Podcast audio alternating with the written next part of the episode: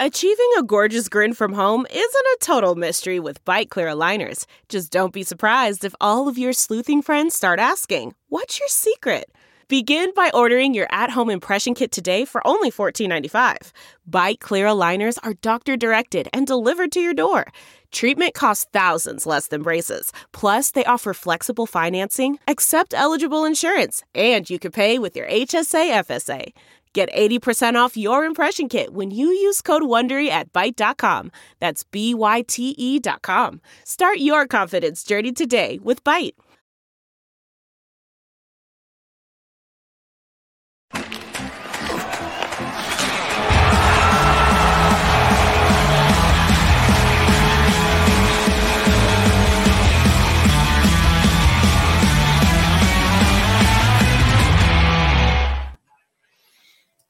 Hello, everyone. You are listening to the latest Flyers Talk podcast. I am Jordan Hall, and I am pumped to be joined by the Brooke Destra. We are live at Rivers Casino in Philadelphia.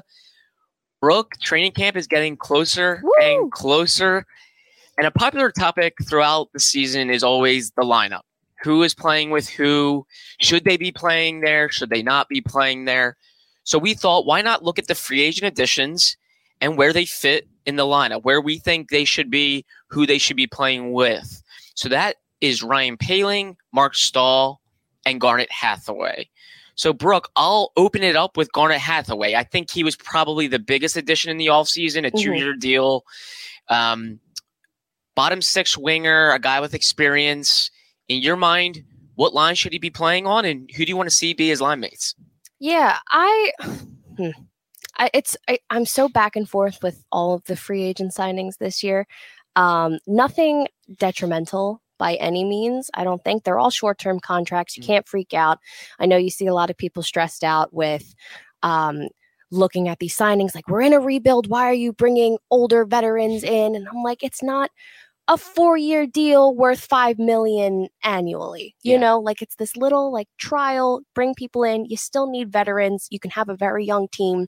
You still need that kind of presence. So I think Hathaway, in a sense, you know, he's coming from Boston, which is, you know, they're coming off of the most historic season you've ever seen. And then the biggest flop in the playoffs you've ever seen. Yeah. Little shot at Boston. I'll take it when I can get it. Yeah. But I think that he's going to come in with a really strong sense of what it takes to win, especially in the regular season. I don't see him being a fourth liner. I see him kind of falling in third. I don't see him any higher. I think that for the most part, team and the organization is really going to push for those younger guys to get more time and get more acclimated, with more responsibility on the ice. But as that goes, I don't really see... I feel like depicting this lineup and the lines for this season is going to be very difficult because you got a bunch of little guys, prospects. The little guys. A little AI. Yeah. My little dudes. You have all these younger prospects and you're kind of going to keep flipping them around and seeing what happens until something clicks. So I see him as a third line, but I also see, you know, if a player really comes in and, you know, is fighting for his life and is earning that spot, like he can bump himself down. And I don't think that's anything he's going to take offense to because he knew what he was getting into with the rebuild. Yeah. Yeah, I think the guy that he could really be competing with playing time-wise and spot in the lineup could be Wade Allison. I think Wade Allison's probably the guy that could either be a third liner, but if he's not doing some of the things that John Tortorella likes, if he's maybe struggling with his health, he could bump down to the fourth line. And I think Tortorella is going to like Garnet Hathaway. I'm sure Tortorella had his voice in there about potentially adding him. He's very much a John Tortorella type of player. So I think Tortorella will have no problem bumping Hathaway up in the lineup if he wants to play him on the third line, give him some more minutes, especially if he's going that night.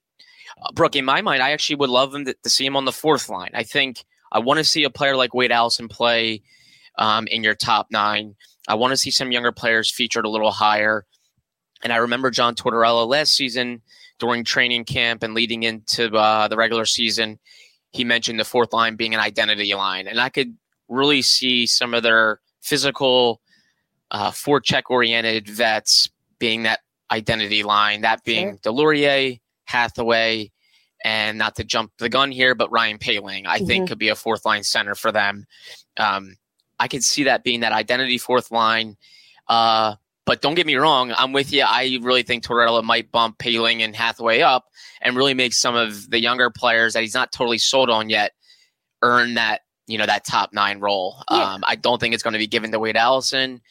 But Hathaway, I think, is an ideal fourth liner that would really complement Nicolas Delaurier, have it kind of be that brutal to play against fourth line that's going to be in your face, stand up for other guys and kind of set the tone for some of your younger players when they come back on the ice for their next shift. Yeah. So my biggest thing, and I don't know if I want to throw a red flag or a question mark, that they are labeling, you know, a bunch of these like new signings. They're very Flyers type players. Yeah.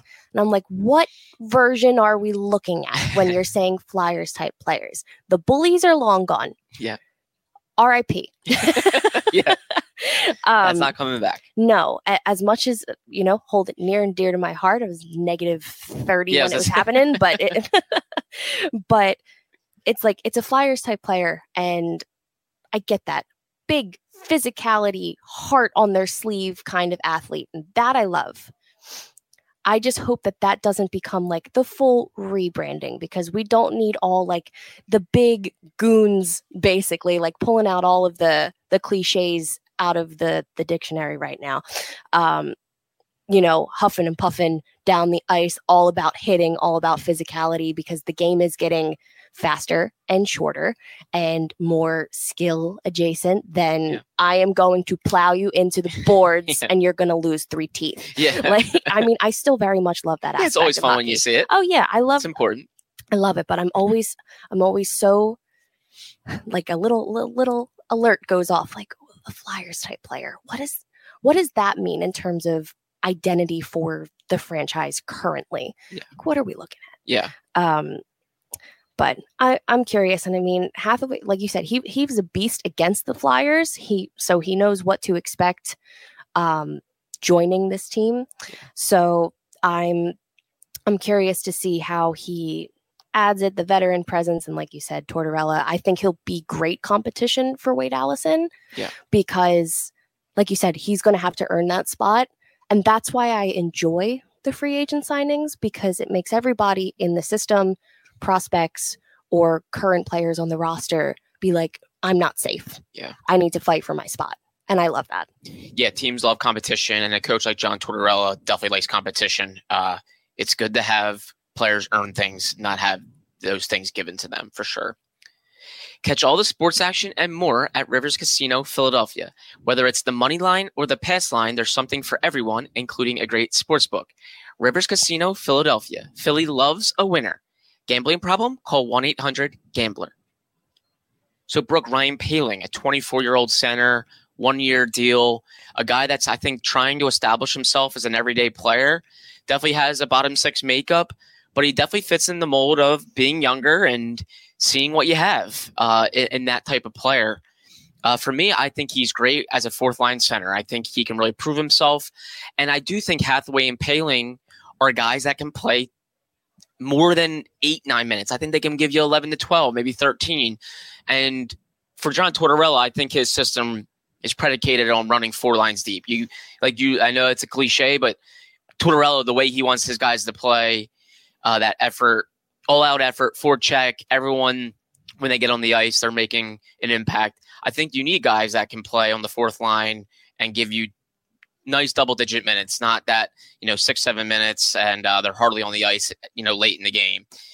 So I think that will be important for the fourth line. Poehling, I think, can give that to him. And with Noah Cates, Morgan Frost, and if Sean Couturier is healthy, and all signs point to that he is, I think that's your top nine centers. Yeah. So for me, Poehling looks like a nice little fourth-line center that can climb in the lineup, maybe play the wing too if the Flyers need. That's where I have him. What do you think? Yeah, so very similar. I do see him as, fourth liner. I am very curious to see how he makes the adjustment to Philly, because, you know, I think players can either thrive or kind of crumble under new environments. And I feel like Poehling has an opportunity to really do something special. And I liked what he had to say once he did sign, is that he was like, I know I want to be a part of something special.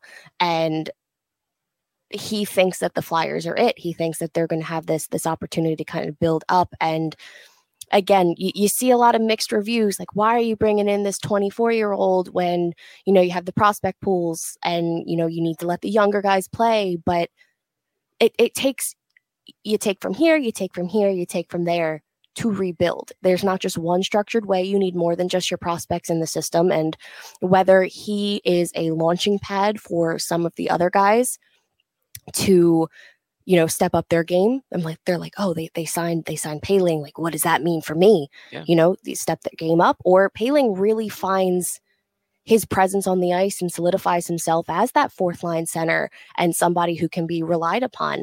I mean, I know, like, I'm not getting ahead of myself, but, you know, you look down the road at, you know, the late games of the season and the playoffs, it's the bottom six forwards that kind of make or break your chances, essentially, because you always feel like the top two lines balance each other out across the board, and then it's those bottom sixers that, you know, make you figure out, like, are you worth being a championship team? Are you capable of being a playoff team?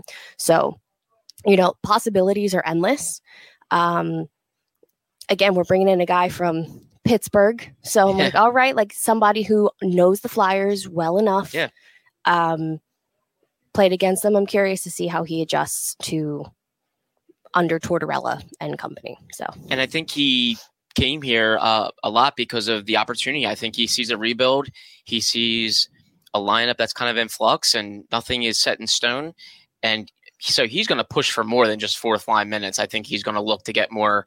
And I think it's a nice spot for the Flyers and for Poehling, because he fits that age range. He's only on a one-year deal. So he's definitely in a prove-it mode, and the Flyers can wait and see. If he looks like he could be a player and a guy that might be worth keeping around, you can re-sign him. If he doesn't really click here and doesn't really fit what they're doing, you can let him walk, or you can even flip him at the trade deadline. Teams might be interested in him, especially if he's getting some minutes here and he's producing. So I think there's some flexibility there with the Flyers. And Brooke, you're right. A lot of the contending teams, eventually you got to round out your lineup and have, you know, identity kind of in the bottom six, or your bottom six. So definitely, I think that's going to be important. And again, we know John Tortorella likes those types of players and understands the value of depth in his forward groups. And Poehling, I think, is going to push that competition. Yeah, and if we're significantly stressing the fourth line being the identity line, mm-hmm. They're not going to throw to the wayside then. They're really going to construct from top to bottom what is going to work and be most beneficial. So I'm excited about that. I feel like, you know, people are like, really? We're getting excited about who's going to play on the fourth line? Yes. Yeah, it's where the Flyers are. It's a rebuild. And I mean, I think it would have been a problem if they went out and they spent and they got like a big name forward, because that doesn't fit their rebuild mindset. There's little contracts, little trials in a rebuild. That is fine. Right. There's nothing substantial, nothing that's going to kill the cap, nothing with the restricted free agents in the upcoming years that would affect signings. It's fine. Yeah. Yes. Deep breaths. Yeah. If any of these deals went into the 3-year range, if any of them had trade protection, I would have been like, why? Yeah. What's the point of that? None of them do. And the Flyers do need depth. I mean, you got to put guys on the ice. You're going to have injuries. And you do want to push your younger players. And I think they've set themselves up decently with Hathaway and Poehling to give themselves depth, some reassurance, and we'll see where it goes in terms of the competition come training camp in the regular season. Brooke, I think maybe the most debated one is Marc Staal. Yeah. I think that was probably the one that maybe made Flyers fans. Our friends, our pals. Yes, we like fans. I think that probably made them scratch their heads the most. I don't think people were expecting a guy of his caliber, a guy that just went to the Stanley Cup, a guy that's played over 1,000 games, a guy that's 36 to be brought in. That one. Marc Staal. What you last said. Yes. 36 years old. 1 year deal. Definitely think they want him to be a mentor of sorts, provide some support for the younger players in this rebuild. But where does he fit? Where does he play? I know you didn't exactly agree with the signing. What kind of bothered you a little bit maybe about bringing in Marc Staal? Now, I'm going to preface with, I don't think anything Danny Briere has done this offseason is bad. Yeah. I think for his first offseason as general manager, he's killing it. Loved what he was capable of doing with the draft. In terms of these free agent signings, like nothing was... like the ship is sinking, wave the white flag, like what is happening situation. I did scratch my head a little bit with with the Marc Staal signing. Not for lack of connections. You know, he played under Tortorella for 5 years.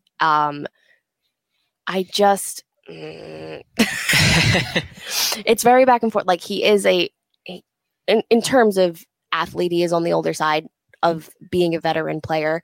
And that's not even the part that really bothered me. It was more so the fact that, you know, you just kind of unload players that had some issues off the ice with, you know, some controversies with like Ivan Provorov and Tony DeAngelo. And then you bring in Marc Staal, who kind of had the same things that Provorov was dealing with. Yeah. And it's just like, I get it. I respect it. You know, your own opinions and everything, but it's just, when you're in a rebuild and trying to build like this healthy locker room experience from the ground up, and you have all these younger guys and you're looking toward like older veterans, like if he's being brought in to be a mentor, will you mentor correctly? Yeah, sure. Will you raise these boys the way I need you to? Exactly. So it's more so lots of question marks around him. It's not the worst thing they could have done. It's not the best thing that could have happened.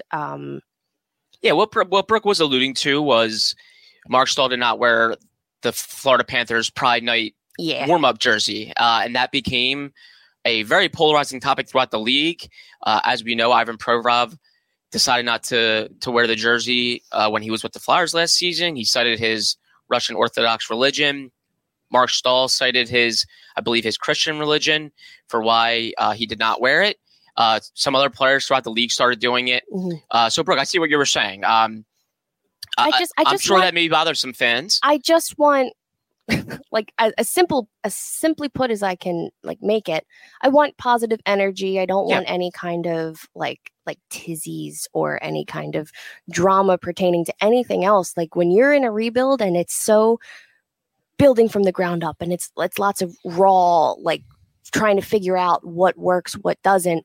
You don't need anything to kind of throw a curveball at you and be like, okay, now we need to take the focus off of what we are doing, which is building a team on the ice, and have to fix something that's happening off it. It just kind of, I don't want us everybody shifting focus, I guess you can say. And I just want everybody to be loved and happy. Yeah, yes. And I'll just put a little stamp at the end of that one. No, that's fair. And when you're bringing in guys, a big aspect of it is making sure they're a right fit for the locker room, and they're going to be a good mentor and do the right things on and off the ice. Marc Staal, a veteran, a guy who's played a lot of games, did have that moment last season where he decided not to wear the Pride Night themed warm up jersey.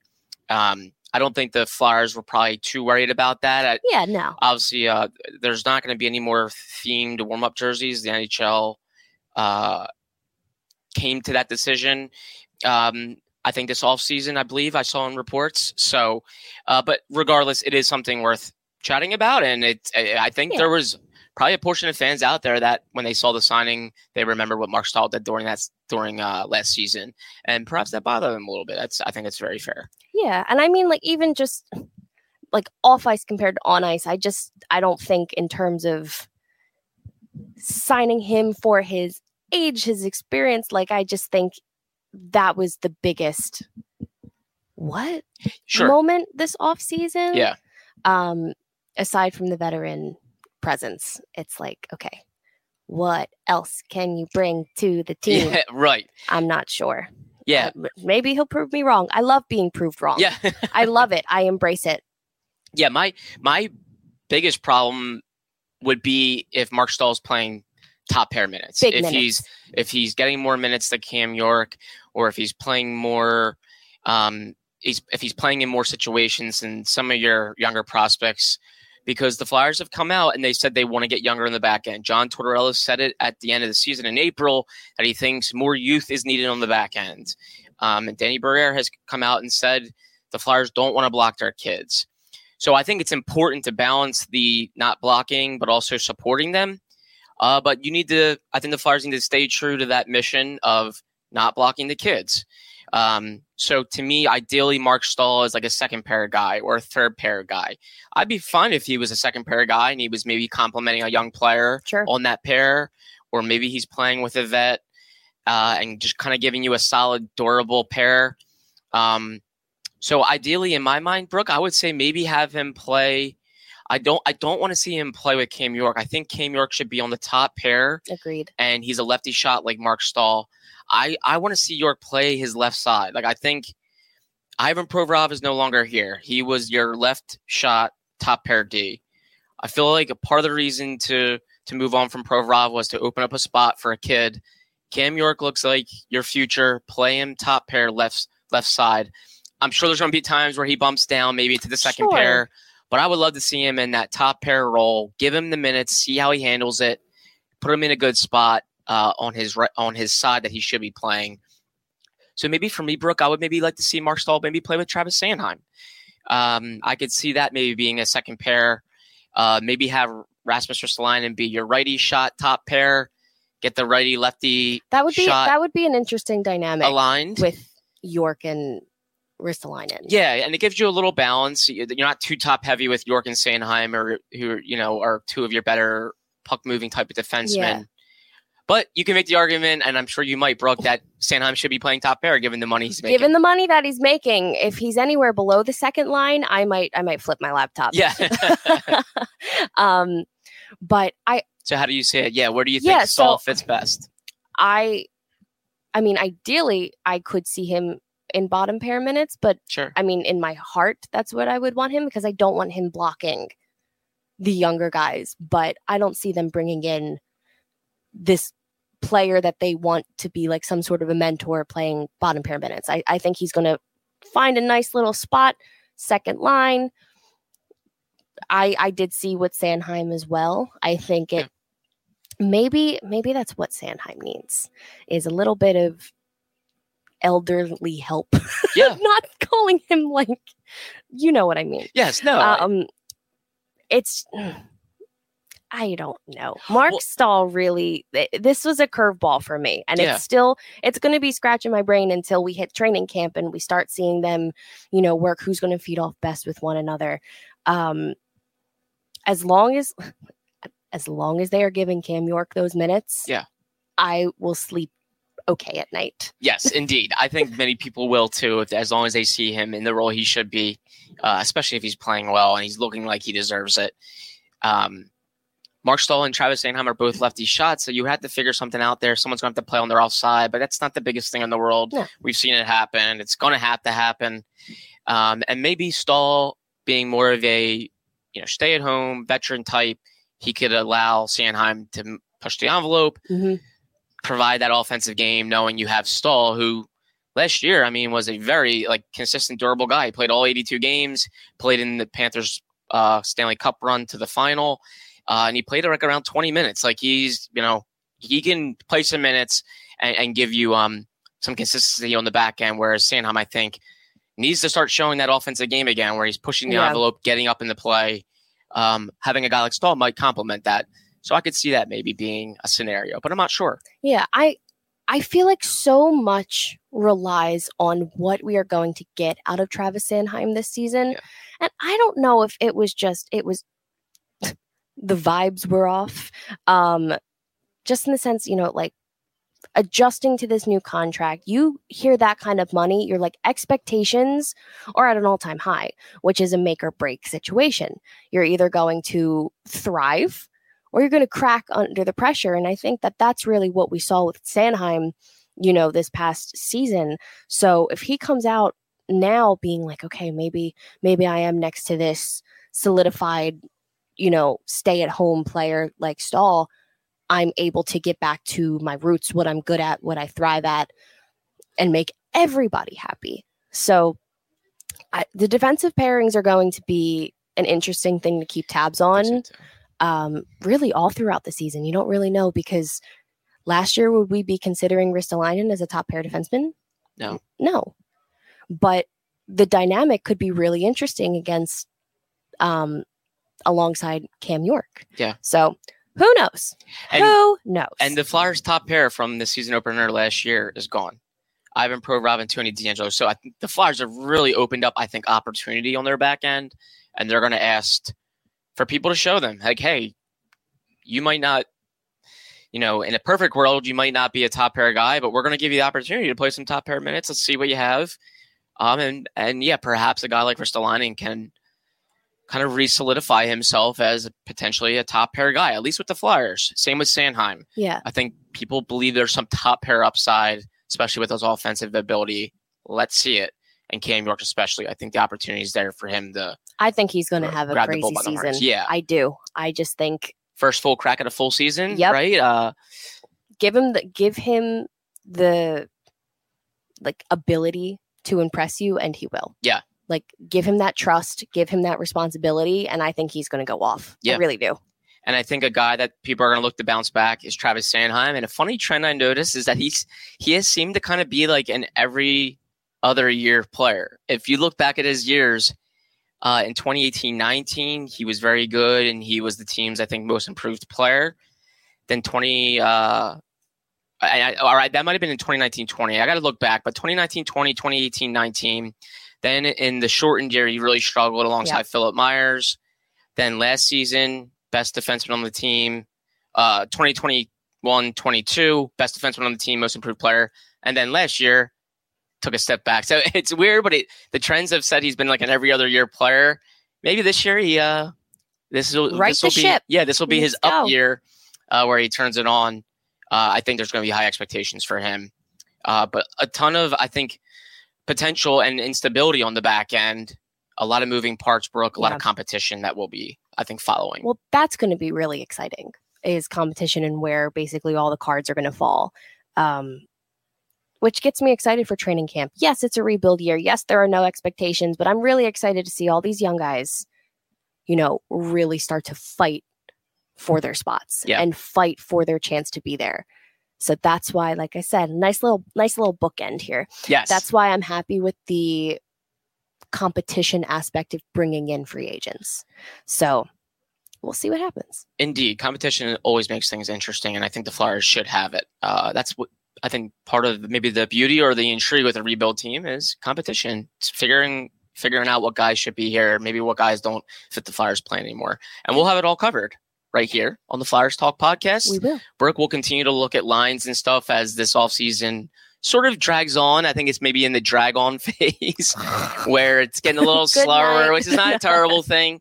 I think everyone will take the break from the crazy stuff or the busy time of the offseason, but we'll have plenty more to look at as this offseason moves on and as we get closer to September, which means training camp. Yes. But Brooke, thank you so much. As always, great seeing you, great chatting with you.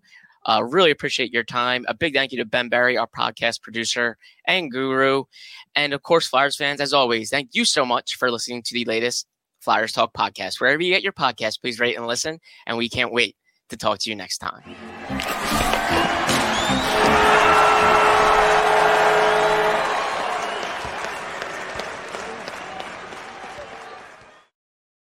Look around. You can find cars like these on Autotrader, like that car riding your tail. Or if you're tailgating right now, all those cars doubling as kitchens and living rooms are on Autotrader too. Are you working out and listening to this ad at the same time? Well, multitasking pro, cars like the ones in the gym parking lot are for sale on Autotrader. New cars, used cars, electric cars, maybe even flying cars. Okay, no flying cars, but as soon as they get invented, they'll be on Autotrader. Just you wait. Autotrader.